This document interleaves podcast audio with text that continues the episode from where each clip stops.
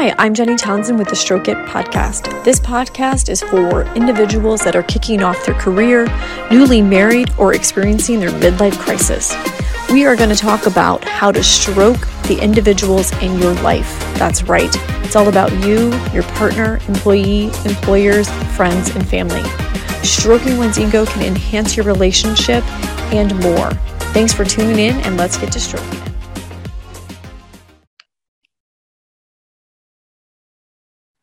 Hi, Jenny Townsend here with the Stroke It podcast. Today's episode is going to talk about the love languages.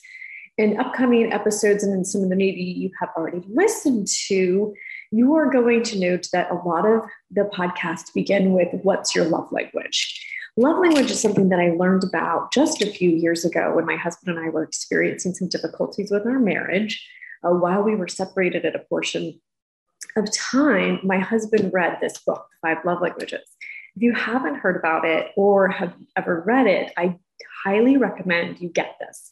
This is not only going to help you with your personal relationships, but it can also help you with your professional relationships as well. There's actually a book for those in the workplace, which goes into talking about how to appreciate employees, how to value them, how to gain loyalty as well. So, both of these books um, by Gary Chapman are wonderful books, and I've read both of them. So, the love languages. When it comes to the love languages, it's really, really important to understand your spouse, your friends, or your coworkers' love languages because they want to feel valued and appreciated. And if you don't understand how to speak their language, none of it's going to make any sense. So, to kind of give you an example, uh, my love language in the past few years have been words of affirmations because of personal things that I was going through with starting the business and with my marriage. Um, now, today, my love language, I think, is more like acts of service and quality time. Um, so, um, I think that your love languages will change from time to time, um, but it's really important to understand those. So, as far as the love languages, um, words of affirmation, acts of service, receiving gifts, quality time, and personal touch. Those are the five love languages.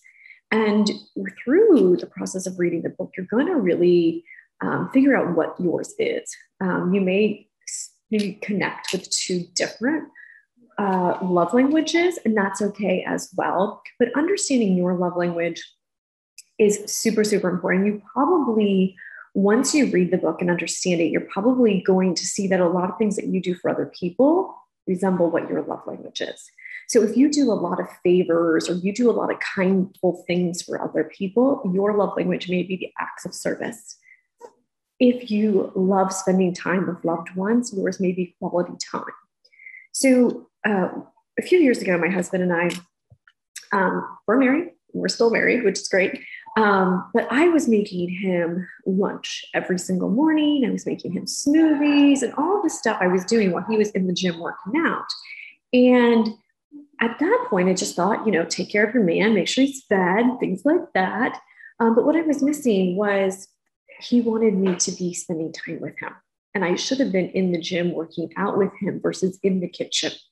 And having that quality time would have provided some really great conversations. It would have provided some connection. We would have been both working out together. We both would have been focused on fitness goals together. And that would have been like one little small thing that could have helped our marriage. And I just didn't understand quality time. Another thing I didn't understand at that point, too, was I was going to events. I wanted him to come. I wanted him to go places with me, go out to dinner. We'd run into people all the time. And I felt like that was spending quality time together because that's his love language. Unfortunately, it wasn't. Those events and everything I was dragging him to were pulling me away from him. Yes, we were present. Yes, we were together, but we weren't having quality conversation. My focus wasn't on him. Uh, my focus was on everybody else, even though that we were in the same room. So understanding not only your love language, but what it means to your partner or to your friend or to your family member is super, super important as well.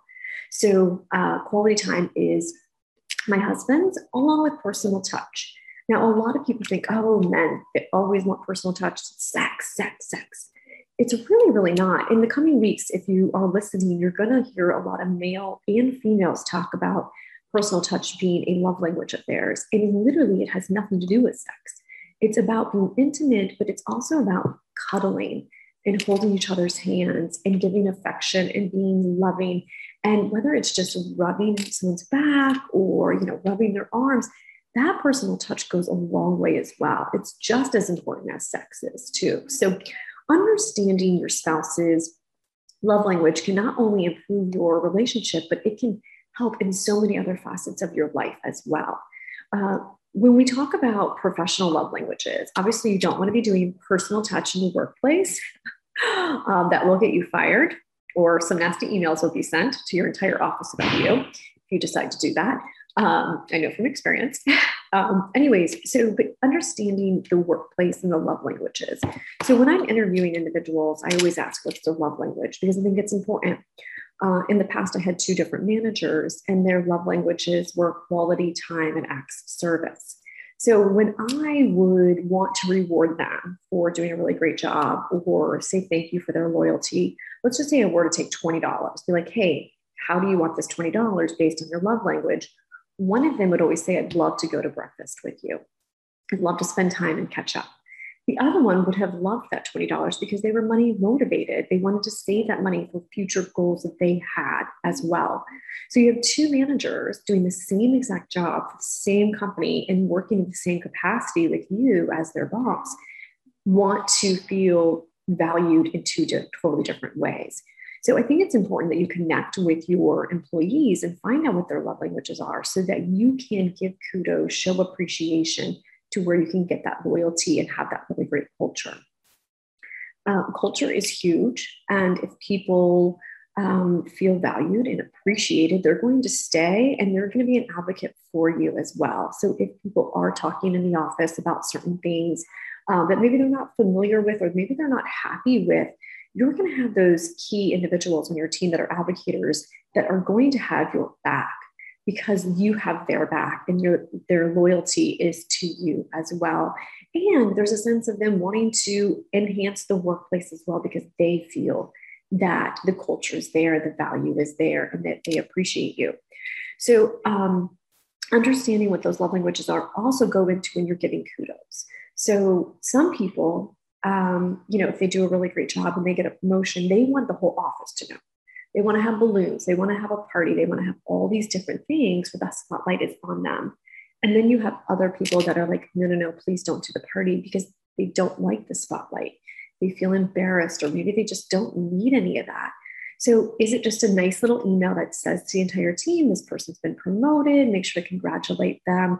And then maybe you give them just like a small little bonus on the side where it's not as public.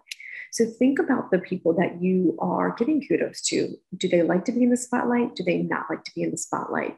Because you don't want to make them feel um, uncomfortable in a time where it should be really comfortable and exciting for them as well. So, once again, in the upcoming podcast, you're going to hear a lot of people talk about different love languages, and it's super, super important. And if you don't know what your love language is, I suggest you get the book understand what your love language is so that you can communicate that to your partner, to your friends, to your family members, and then in the workplace as well, so that your employer knows how to stroke you. And uh, you, if you are a manager, know how to stroke your employees in, in a nice way um, as well. So that way everybody can feel valuable we all want to feel valued. We all want to feel appreciated. And a lot of times people leave the workplace because they're undervalued and they're not appreciated and nobody really cares for them. Uh, they just care about the output.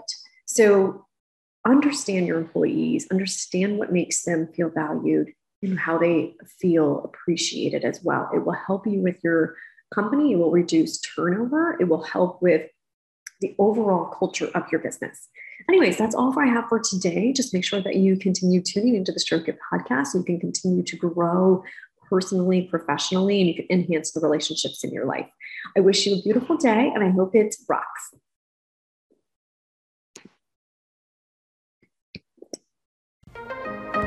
Thanks for tuning in to the Stroke It podcast. Make sure to follow us at the Stroke It Guide on Facebook and Instagram.